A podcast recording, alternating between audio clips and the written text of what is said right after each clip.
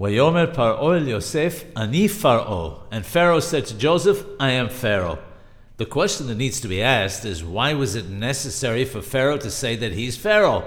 Is that not understood? Didn't Joseph know whom he was standing in front of? It would appear that the phrase Ani Pharaoh, I am Pharaoh, comes to teach us that Pharaoh was indeed a big and powerful king, but at this juncture, without Joseph, he was nothing. Indeed, the gematria of Ani Pharaoh with the kolel, meaning you add one to the value, is the same as wa ishma, I shall listen. This tells us very clearly that despite his exalted position in Egypt, at this point Pharaoh had no option but to hear and do exactly that which Joseph would tell him. His uttering of the words, I am Pharaoh, while making a statement that he's the supreme one, also alludes to the fact that it was Joseph who would now be making the decisions.